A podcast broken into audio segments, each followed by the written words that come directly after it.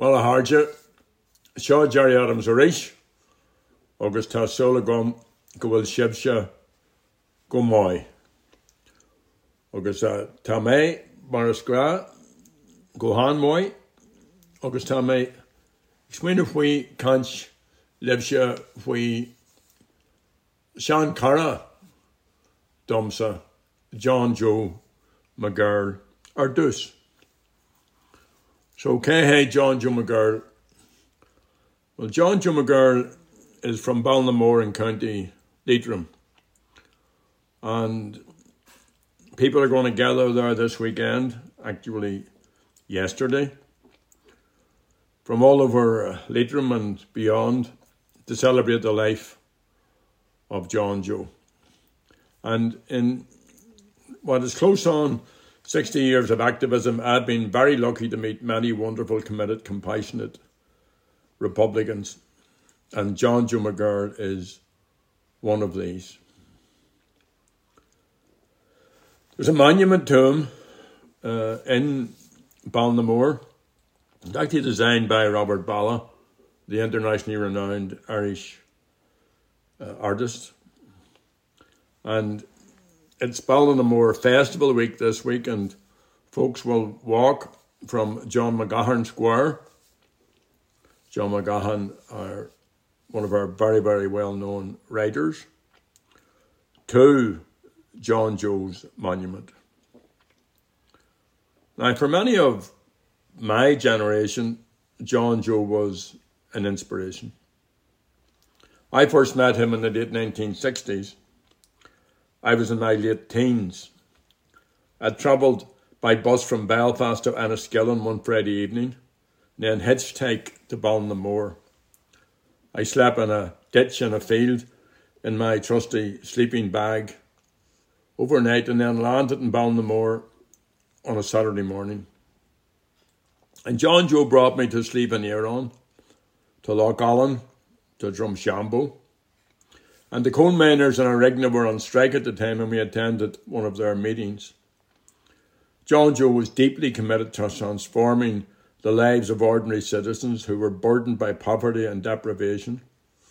And his concern for rural Ireland was obvious, and for the tens of thousands forced to emigrate, and all of that helped shape my own politics. He connected the national he connected the national and the local, a lesson I have never forgotten.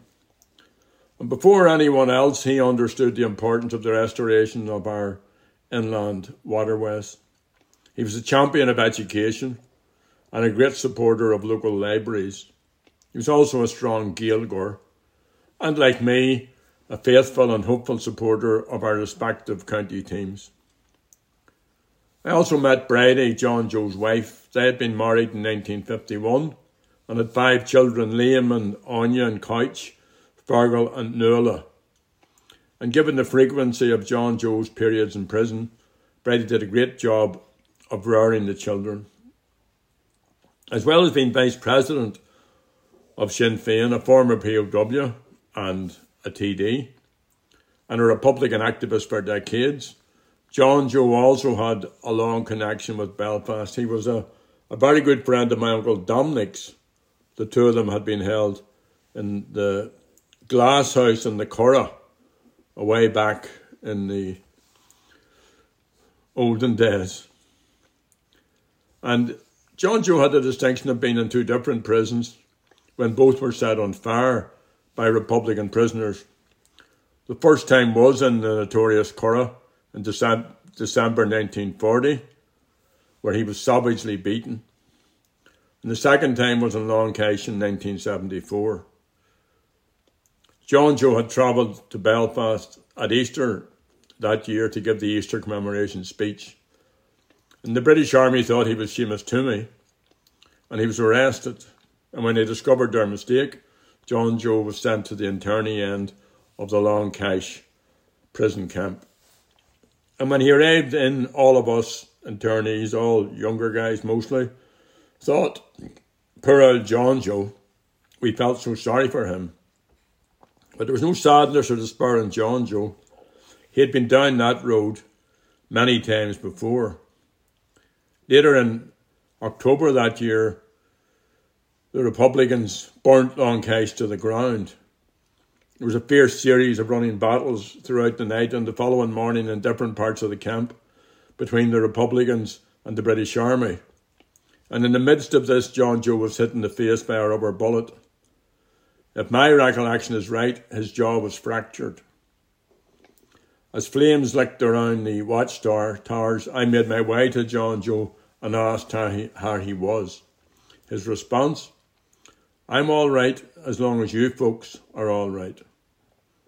Speaking later about his time in Long Kesh, John Joe said, I spent nine months there.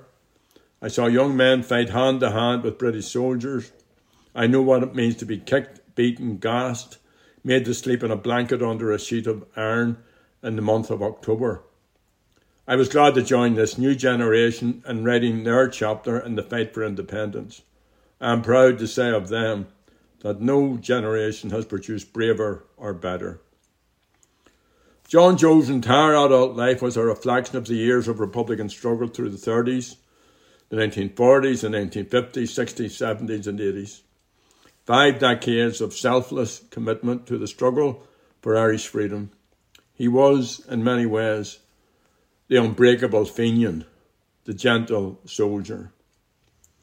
During the 1981 hunger strike, John Joe travelled the length and breadth of the southern state rallying support for the men on the blanket and for the hunger strikers and for the women in Armagh. In June 1981, in the general election, Kieran Doherty and Paddy Agnew were elected as TDs. Joe McDonnell came close to taking a seat in Sligo Leitrim, which was John Joe's constituency. And despite the risk of arrest, John Joe attended his funeral in Belfast. He gave the oration at Joe's graveside in Milltown. He said, Joe McDonnell died rather than debase the cause he served, rather than live with the forced tag of criminality on him. We will build Joe McDonnell a memorial, and that will be the freedom and unity of the Irish people. In 1986, John Joe seconded the motion calling for an end to the abstentionist policy towards Leinster House. As a former abstentionist MP, it was a big decision for him to take. It was, for him, a necessary step if, in his words, we're not going to hand the struggle to another generation. Martin McGuinness, like me, loved John Joe. In a tribute to him, Martin described John Joe as a progressive thinker always prepared to consider, support, and propose new ways for the Republican movement to advance. He wasn't prepared to stand still or to hold to old, outdated tactics which were incapable of developing the struggle on all fronts. He was an extraordinary man, an inspiration to all who knew him. We will treasure his memory. And then, just as the Féile an Phobail was coming to an end, and it, it was really a, an outstanding success. And in particular, it provided a wonderful range of debates and conversations on many issues surrounding constitutional change, but on other matters as well. So well done to Harry and Kevin and Sam and all the Féile team, Maith sibh. The quality of the debates was excellent. All were packed out. The breadth of speakers, academics, journalists, political and community activists, sports people, and many shades of opinion, including a greater number than before from the broadly cultural unionist Protestant tradition, was uplifting. Among these was a highly informative conversation between human rights lawyer Colin Harvey and Ailbhe Smyth. Ailbhe is well known and she's highly respected as a campaigner on many social justice campaigns. She was a key player in the successful coalition to repeal the Eighth Amendment and was co director of Together for Yes in 2018. She told of one of her first decisions to take a stand in 1973. At that time, she was a young academic in University College Dublin when she got married in early 73, UCD asked her to leave. At that time, there was a bar on married women joining the civil servant, and if a woman married, she had to resign. Ailbhe refused to leave. In June of that year, new legislation was introduced to lift the bar. Ailbhe stood her ground and won.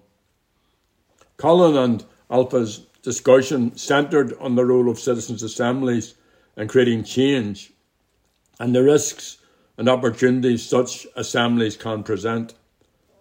Colin reminded us that there's a huge political transformation taking place across this island, and people across all sections of society are increasingly getting involved in the conversation about our constitutional future. It was a masterclass from Ailbhe on how to run a campaign, the importance of being inclusive, of strategizing, the need to build alliances, the use of language and messaging, the framing of the campaign, and the managing and the nuts and bolts of creating a cohesive, multi layered organisation. And all of that, I think, is something we all of us have to take into account as we continue to try and build that type of a campaign. So, Sinead, I'm, I'm doing quite a lot of reading at the minute. One of the big events at Scribe at, at the Féile is Scribes at the at the Rock, and it's it's Danny Morrison's child. It's it's his uh, achievement to have cap scribes at the Rock going for as long as he has. I think it's 24 years now, so fair play to you, uh, Danny. And I'm going to return to the books that uh, I picked up at this year's Scribes. I'm finishing off one by which I got before the Féile, The Graces by Siobhan MacGowan. And this is a wonderful uh, piece of storytelling. And I'll let you know at the end of it how I got on with it and also with the others that came from the rock. So Sinead, Shin Mamej are in last shot, agus Lori lása, the Je and Shackton Shaw hugging. So Tor Ira, Tuggo Boge, Slan, agus.